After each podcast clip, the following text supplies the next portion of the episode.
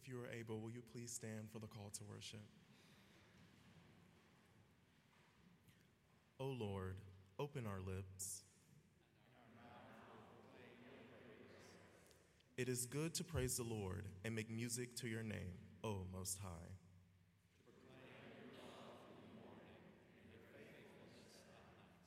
Come, let us sing for joy to the Lord. Let us shout aloud to the rock of our salvation.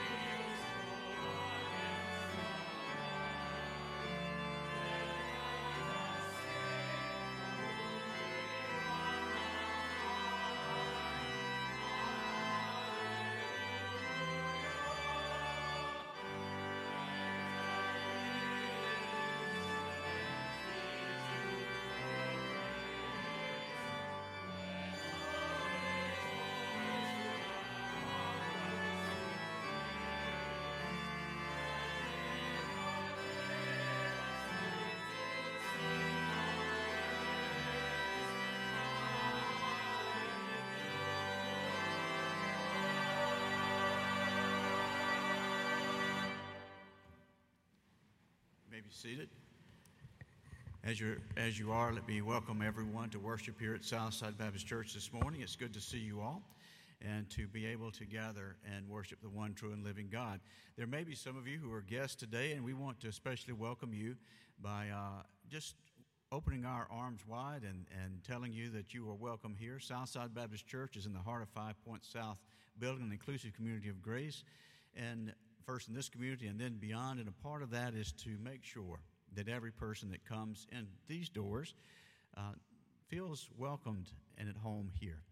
That we extend to you the hospitality that most of us received as we also came.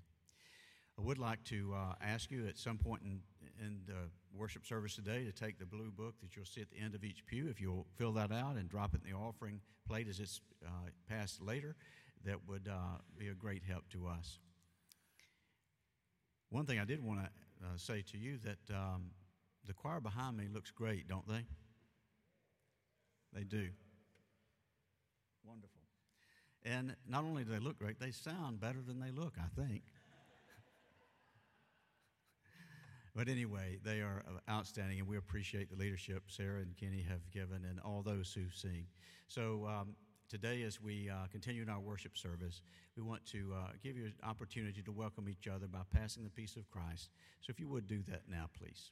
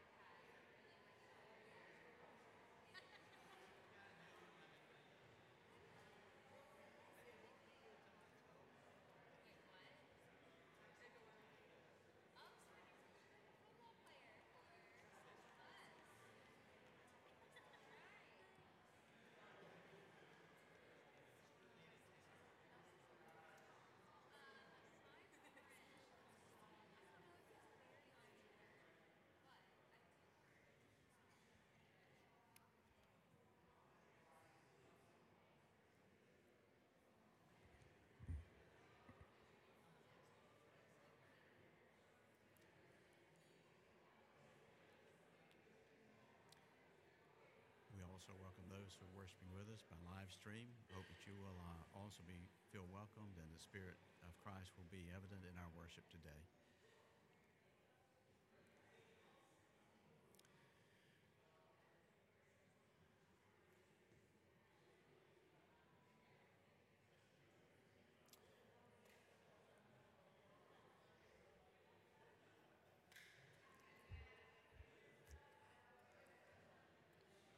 As you find your places, we'll continue in our worship with a prayer of invocation and um, asking the Lord to bless this time of worship that we offer unto Him.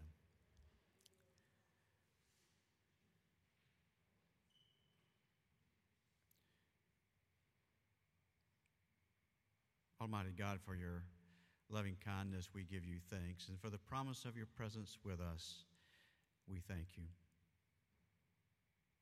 May our worship today be pleasing unto you. And may you lead us to new depths of understanding as your Spirit is present and as you use the words of hymns and prayers and the word proclaimed to teach us more and to compel us to follow you even more closely. In your name I pray. Amen.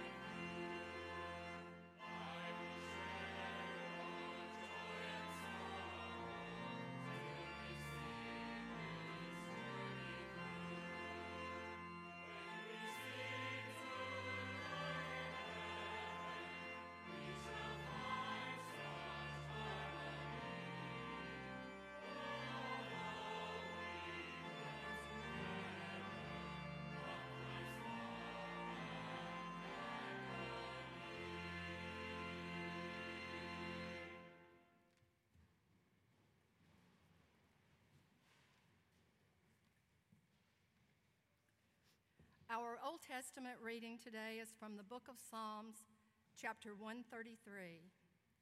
Behold, how good and pleasant it is when brothers dwell in unity. It is like the precious oil on the head running down on the beard, on the beard of Aaron running down on the collar of his robes. It is like the dew of Hermon which falls on the mountains of Zion. For there the Lord has commanded the blessing, life forevermore.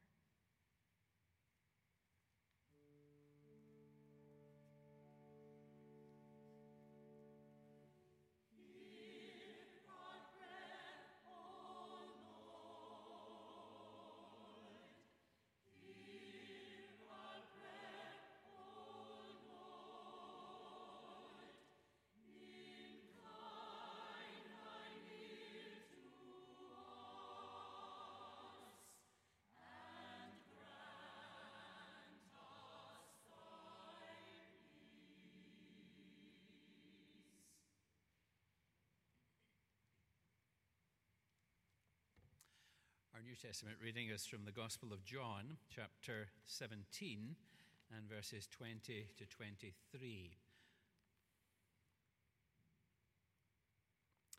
I ask not only on behalf of these, but also on behalf of those who will believe in me through their word, that they may be one. As you, Father, are in me and I in you, may they also be in us, so that the world may believe that you have sent me. The glory that you have given me, I have given them, so that they may be one as we are one. I in them and you in me, that they may become completely one, so that the world may know that you have sent me and have loved them even as you have loved me. Father, I desire that those also whom you have given me may be where I am, to see my glory, which you have given me because you loved me before the foundation of the world. This is the word of the Lord.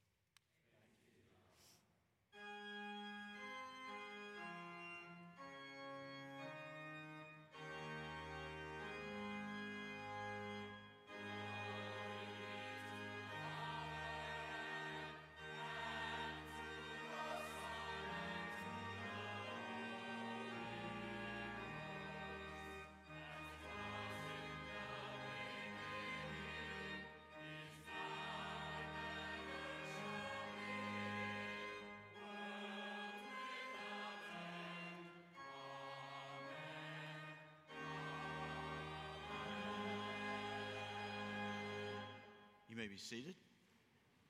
Good morning. Would you sit those books on the table there? Just put them on the table right there. How are you all today? Good. You know, we've got uh, our regulars that are here, and we have two others here that are with us today. And I think they're two. They're probably coming up from downstairs in a minute. But these two, Amelia, we're glad you're here. Betsy, we're glad you're here. It's always good to have some more uh, children here at the front. But I want to talk to you about what we have read in Scripture and what we talked about and what Dr. Roxburgh is going to preach about today. He ta- he's the title of his homily is "Blessed be the tie that binds," and we want to think about that for just a moment because I want to show you something. This is a a picture. We gave out all of our new directories, the ones that we had that were made three years ago. So this one's a little bit older, but it still has people that some of which are here, they don't look quite like they did in these pictures. At least I don't. but some do. Eh, but anyway, there are, there are people in here from all the members of our church that were here. Some of these, in fact, this was made before many of you were born. it was an 05 directory. But anyway, that all of these people here, there's something, even though they come from different families, there's something that makes us all common. Do you know what that is? There's a, there's a faith, our faith. We talk about it, we talk about the song, Blessed be the tie that binds our hearts in Christian love.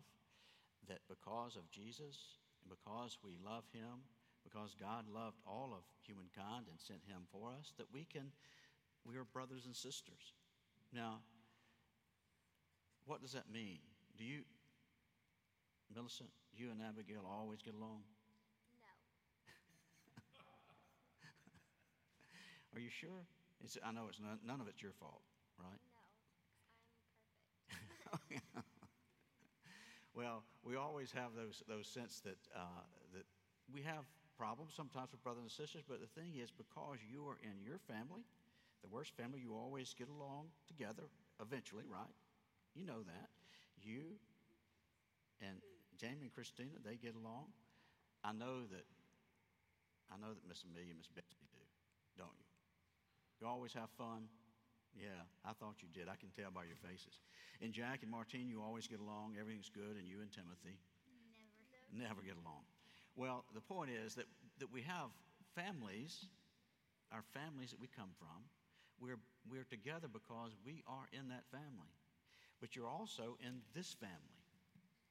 Everybody out there is related by a tie that is greater than even that which we think about with families because it was by Jesus making his sacrifice or sacrificing himself for us that we're bound together. Now, sometimes we don't act like it, but we are always. And we should demonstrate the same kind of love. And and uh, concern for our brothers and sisters in Christ as we do those in our own family.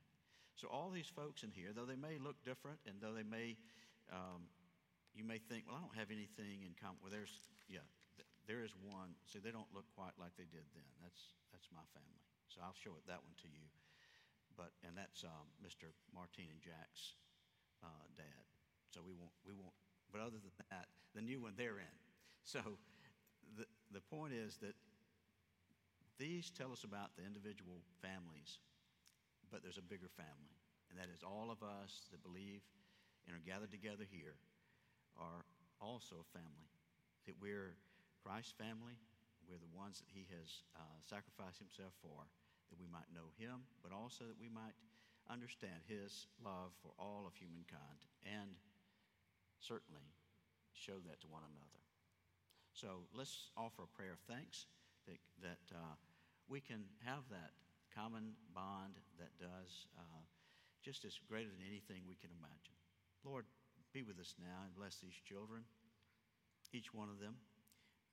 May those of us who are older in positions of leadership and those who are family, um, heads of family, that we would demonstrate your love, that they might understand it more completely, and that through the teachings and the time in worship, that they will also come to understand how great and wonderful your love for all of humankind is.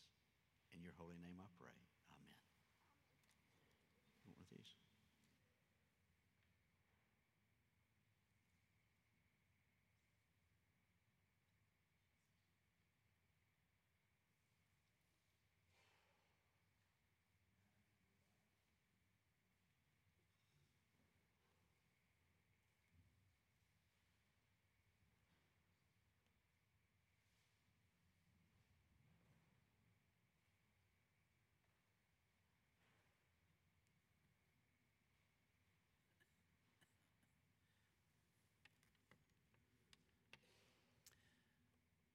We come with our intercessory prayers to God now, will you join me as we pray?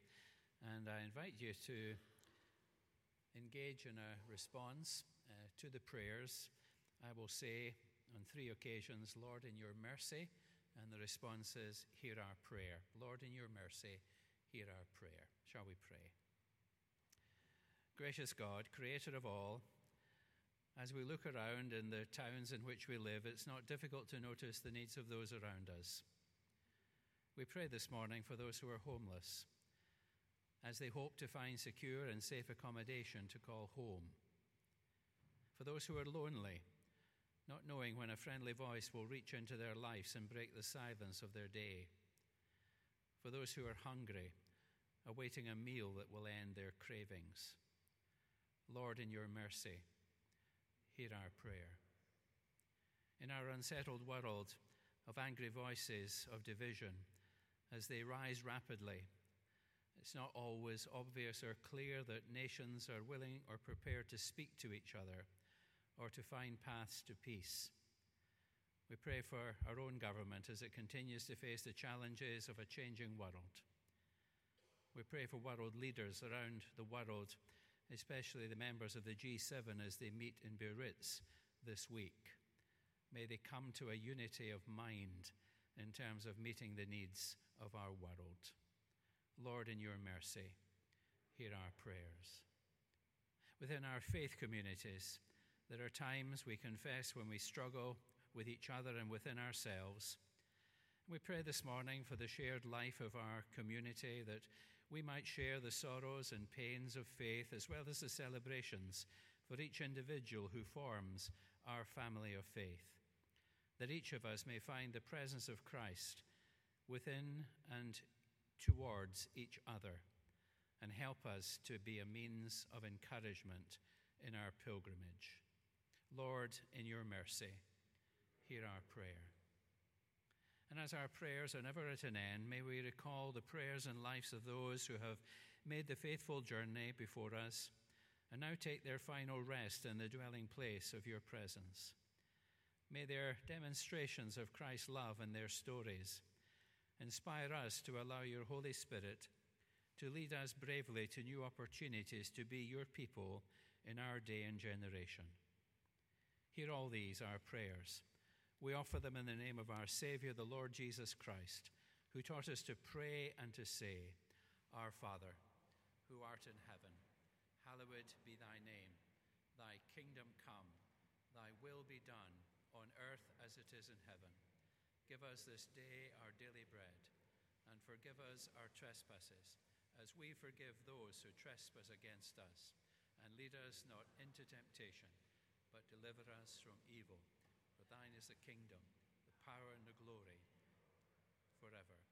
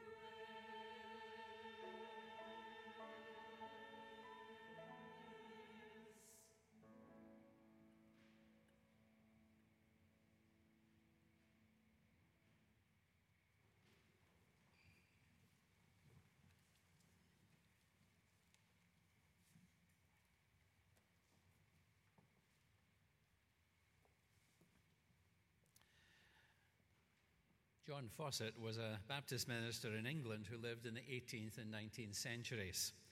He was also a prolific hymn writer. And today we're looking at the fourth in a series of classic hymns of the church that we often sing within church here at Southside.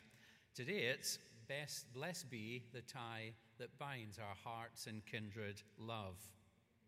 The village of Wainsgate, near Hebden Bridge in West Yorkshire, was where he had his pastoral ministry. And it was once described as a straggling group of houses on the top of a barren hill. Think of Wuthering Heights bleak, barren, cold, and poor. He didn't have an easy life. He was orphaned at the age of 12, became an apprentice to a tailor in Bradford in Yorkshire, and he worked long hours, 14 hour days, probably six days a week. Then he taught himself to read in the evenings, and eventually he managed to begin to read John Bunyan's Pilgrim's Progress. He was converted through the evangelical awakening in the 18th century, specifically through hearing the preaching of George Whitefield. In 1765, after he had sensed the call to pastoral ministry, almost at the same time as when he committed his life to Christ, at the age of 25, John and Mary, whom he had just married, moved to live in this straggling group of houses amongst very poor parishioners. He began to visit their homes, and the church experienced growth. Growth such that they had to add a balcony on the small meeting house where they were gathering. With the addition of four children to the family, his modest salary was not really capable of sustaining their lives. The story is told that after seven years of being in this particular church, a prestigious parish church uh, Baptist church in London, with many more financial resources, invited him to come and be their pastor. We might compare it, I suppose, to moving from rural Alabama to become pastor of maybe Church of the Highlands or Dawson Memorial Baptist Church. Not only was there going to be a better stipend, but better schools, libraries, and all sorts of opportunities for the family to develop and enjoy life. The story goes that when he preached his farewell sermon, and after they had sold some of his older books and some of the bulky uh, parts of their furniture, that the rest of the furniture was on a, a, a cart, a horse and cart, and ready to move down to London. Now, this is where it's difficult to tell the difference between truth and a little bit of not quite fiction, but well, you know what it is when you meet a, a, a fisherman who says that they've caught a fish. And every time they tell the story, the fish just gets a little bit bigger. Well, it's a bit like that. According to one observer, his wife Mary is quoted as saying, I can't stand it, John. I know not how to go to London. To which John responded, Lord, help me, Mary, nor can I. Unload the wagons. We're going to stay. And apparently, so we're told the pandemonium that ensued was one of a great joy amongst the congregation. Fawcett remained in that church, his only pastorate, for 54 years. Sometime after that event, he wrote a poem that became the hymn that we're going to sing at the end of our service. It was entitled Brotherly Love. Blessed be the tie that binds. He was a, a famous writer. He wrote an essay called Anger, which became a particular favorite of King George III. You may have heard of him because of 1776. It's reported that the king actually offered Fawcett any benefit he wanted to be conferred on him. This is how Fawcett responded I have lived amongst my own people, enjoying their love. God has blessed my service among them, and I need nothing which even a king could supply. Fawcett lived at a time of the evangelical awakening. He lived at a time when people were being urged individually to put their faith and their trust in Jesus Christ as their Lord and Savior, having a personal relationship with God in Christ. And yet, Fawcett knew that that wasn't the be all and end all of what it meant to be a Christian. He knew that there was a community, a community understanding of faith. We need each other.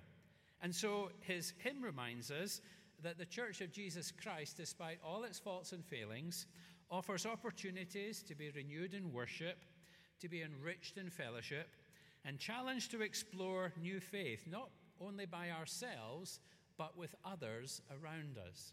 Blessed be the tie that binds our hearts in Christian love. Doesn't mean the church is perfect, far from it. We've all been disappointed at times by churches, by Christians down through the years. It's made up of folks just like ourselves, warts and all. But the church offers a great challenge a challenge and also an opportunity to live out the command of Jesus when he said to us, Love one another as I have loved you. It's a, a hymn that talks in a very dramatic way of the importance of such unity. The fellowship of kindred minds is like to that above. Our first reading this morning was from Psalm 133, which begins how very good and pleasant it is when kindred, sisters and brothers, live together in unity. How good it is. Fawcett knows that the relationship of commitment to the welfare of people within the family of God is a, is a priority in the life of a person of faith. It is rooted not in our love, first and foremost, but it's rooted first and foremost in the love of God towards us. That's why we read from John chapter 17, which is the prayer of Jesus for his disciples and for not just the disciples at that time, but for all of us who are disciples down through the centuries. He prays that we may be one, even as he and the Father are one. That the unity that exists between the members of the triune Godhead might be the foundation of the unity that is experienced and expressed between sisters and brothers within the life of the church. So important, Jesus says, that if this is true, then the world may know that you have sent me and have loved them even as I have loved you when they are completely one. Blessed be the tie that binds. Not just blessed in the sense of those who are part of that community of faith, that their lives are enriched. But blessed in the sense that people who are not believers look and see the difference within the, ch- within the children of God. Now, of course, there's only one tie that binds us. And probably Fawcett has in his mind other passages of Scripture, perhaps Philippians. If there is any encouragement in Christ, there is any consolation in love, if there is any fellowship of the Spirit, if any affection and compassion, make my joy complete by being of one mind, maintaining the same love, being united in the Spirit, intent on one purpose. The triune God, and in particular, the work of the Holy Spirit, is the one who brings peace and unity to the church of Jesus Christ. It is to establish below what is already established above. See the connection between the two? It's a relationship that is like that relationship that exists in heaven. And we're always striving after it more and more in our daily living. So when we sing the hymn at the end of the service, uh, we're reminded of the narrative, the story of God's intervention in our lives. The way that God has reconciled us to himself, and in reconciling us to himself, is reconciling us to one another, is establishing us within the family of faith. The phrase is like to that above reminds us that although we grasp a little of human community in this world, there is much more to know. There is a greater achievement that we can all have it is like to that which is in heaven between the members of the triune Godhead. Now, the second stanza is honest. It realizes that we need uh, one another in the struggles of life, that life is not always easy. And so it speaks about pouring out our ardent prayers, pouring out our ardent prayers. Notice these are not individual prayers, they're corporate prayers. We identify our needs with one another. We've just been praying for our world. We've been praying for people in need, and we pray for ourselves. We do it ardently. We do it because we recognize that we cannot make it on our own. Ultimately, we recognize the need of God's help, and that help is coming through the family of faith that are praying for one another. So, so Fawcett says, Our fears, our hopes, our aims are one our comforts, and our cares. The scripture talks about rejoicing with those who rejoice, but weeping for those who weep. I'm not too sure what's easier. I suspect it's easier to weep with those who weep rather than to rejoice with those who rejoice, because we sometimes feel in that situation that their lives are more enriched than ours are. But we are to weep with those who weep and rejoice with those who rejoice. We're in a situation where we are genuinely concerned with one another. The double use of mutual in verse 3 is significant. We share our mutual woes, our mutual burdens bear, and often for each other flows a sympathizing tear. There's a deep down expression here that is arising from our hearts, not just our minds, from our hearts that are sympathetic towards the needs of others, so much so that there may well be tears in our eyes when we think about each other, when we pray for one another, when we are concerned for one another. The mutuality is one of communal solidarity. We are one in Christ Jesus. How good and pleasant it is, says the psalmist, when kindred dwell together in unity. It's a remarkable psalm. It's a psalm that speaks about the blessing of God coming upon us like the precious oil that is running down the beard of Aaron, that oil that would have anointed Aaron to be a priest in the service of God. It's like the dew of Hermon which falls on the mountains of Zion, for there the Lord ordains his blessing, life forevermore. Our lives are enriched, our lives are blessed when we live together in what Fawcett is describing here as mutual concern for the family of God. The final two stanzas end in hope, thinking about what lies ahead of this world, the recognition that death is a reality that separates us from fan, friends and families and causes pain. We are drawn apart, drawn asunder from one another. Very much a kind of 18th century language. When we asunder part, it gives us inward pain. But we shall still be joined in heart and hope to meet again. Christian hope sustains us in the most difficult of experiences of life when we lose loved ones. It's the hardest thing to bear family, friends, those who are dear to our hearts. But Fawcett speaks of a glorious hope that we have that sustains us in the midst of that sorrow. This glorious hope revives our courage by the way, while each in expectation lives and longs to see the day. We look forward. We look forward to the eternal kingdom of God. Our life within the world knows pain and sorrow and grief and suffering. Our life within the Christian community knows that as well. We are human. We are sisters and brothers who have a concern for each other. We know the pains and the sorrows. Fawcett puts it this way From sorrow, toil, and pain, and sin, we shall be free, and perfect love and friendship reign through all eternity. I wouldn't say that the theologian Jonathan Edwards is my favorite theologian. But near the end of his life, he preached a series of sermons on 1 Corinthians chapter 13 on love. And the final sermon is a remarkable sermon. It's a sermon entitled Heaven, a World of Love. And he uses that sermon to encourage his readers in the midpoint of the 18th century to express love towards one another. He says, if heaven is a world of love and we long to go to that place in the eternal kingdom of God, then are we pursuing love in our lives towards one another? There's no detailed description in this hymn of Fawcett as to what the hope that we have involves.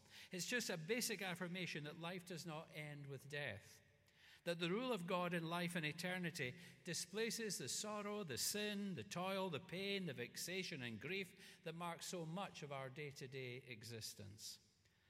To sing this hymn is to recognize that we stand in, in solidarity with the people of God from the first, the fifth, the sixth, the 18th, the 19th, the 21st century. We are in solidarity with each other because God has grasped hold of us He's bound us into his family. And we sing this hymn and we feel the bonds of love towards one another. And we ask that that blessedness might become more and more of a reality within our daily lives. Blessed be the tie that binds, our hearts in Christian love, the fellowship of kindred minds is like to that above.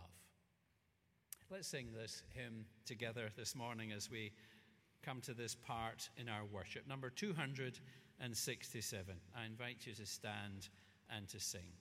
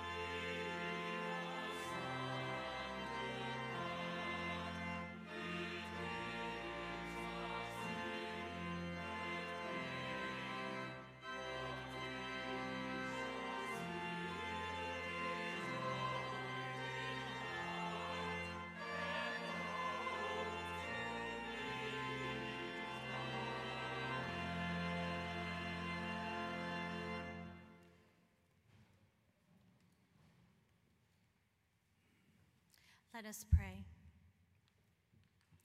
Holy Spirit, let whatever that is meant to come, come, and whatever is meant to go, go.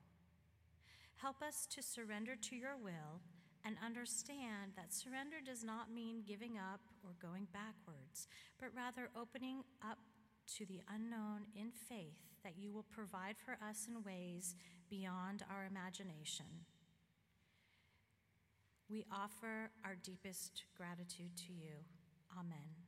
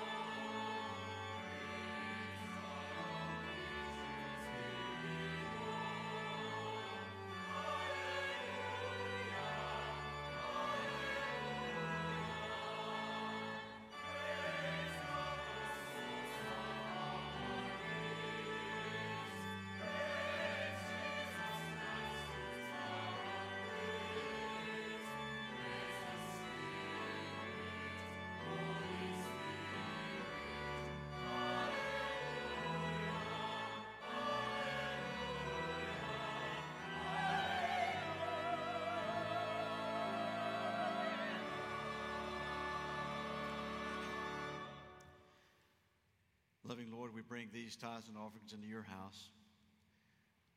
We give them, Lord, from the depth of our being, from the bottom of our heart, because we want to express to you our love and devotion. We ask, O Lord, that you would take these, multiply them, and may they always be used to further your kingdom's work, first in this community and then the world. In your name I pray. Amen.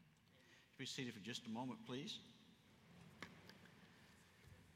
I want to welcome those who are guests today and also to invite you to linger long enough that we can meet you there in the narthex. We have a reception with some lemonade and some cookies there, and uh, hope that you'll linger long enough for that. And of course, members always uh, linger for those.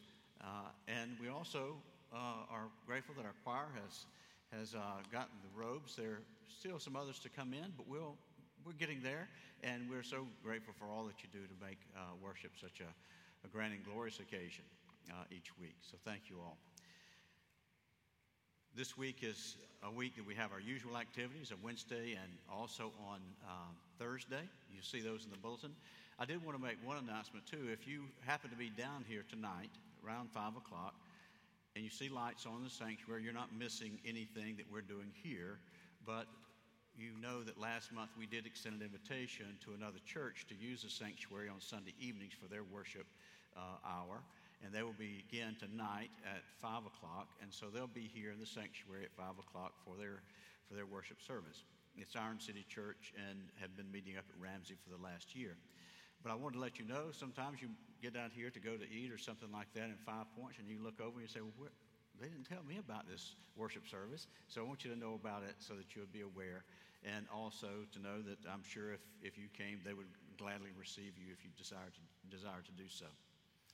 So as we go out, we go out because uh, we, as children of God, in the mission of Christ, and because we're bound together. Dr. Roxburgh is going to give our benediction. So may the grace of the Lord Jesus Christ and the love of God the Father and the fellowship of the Holy Spirit be with each one of us now and forevermore. Amen.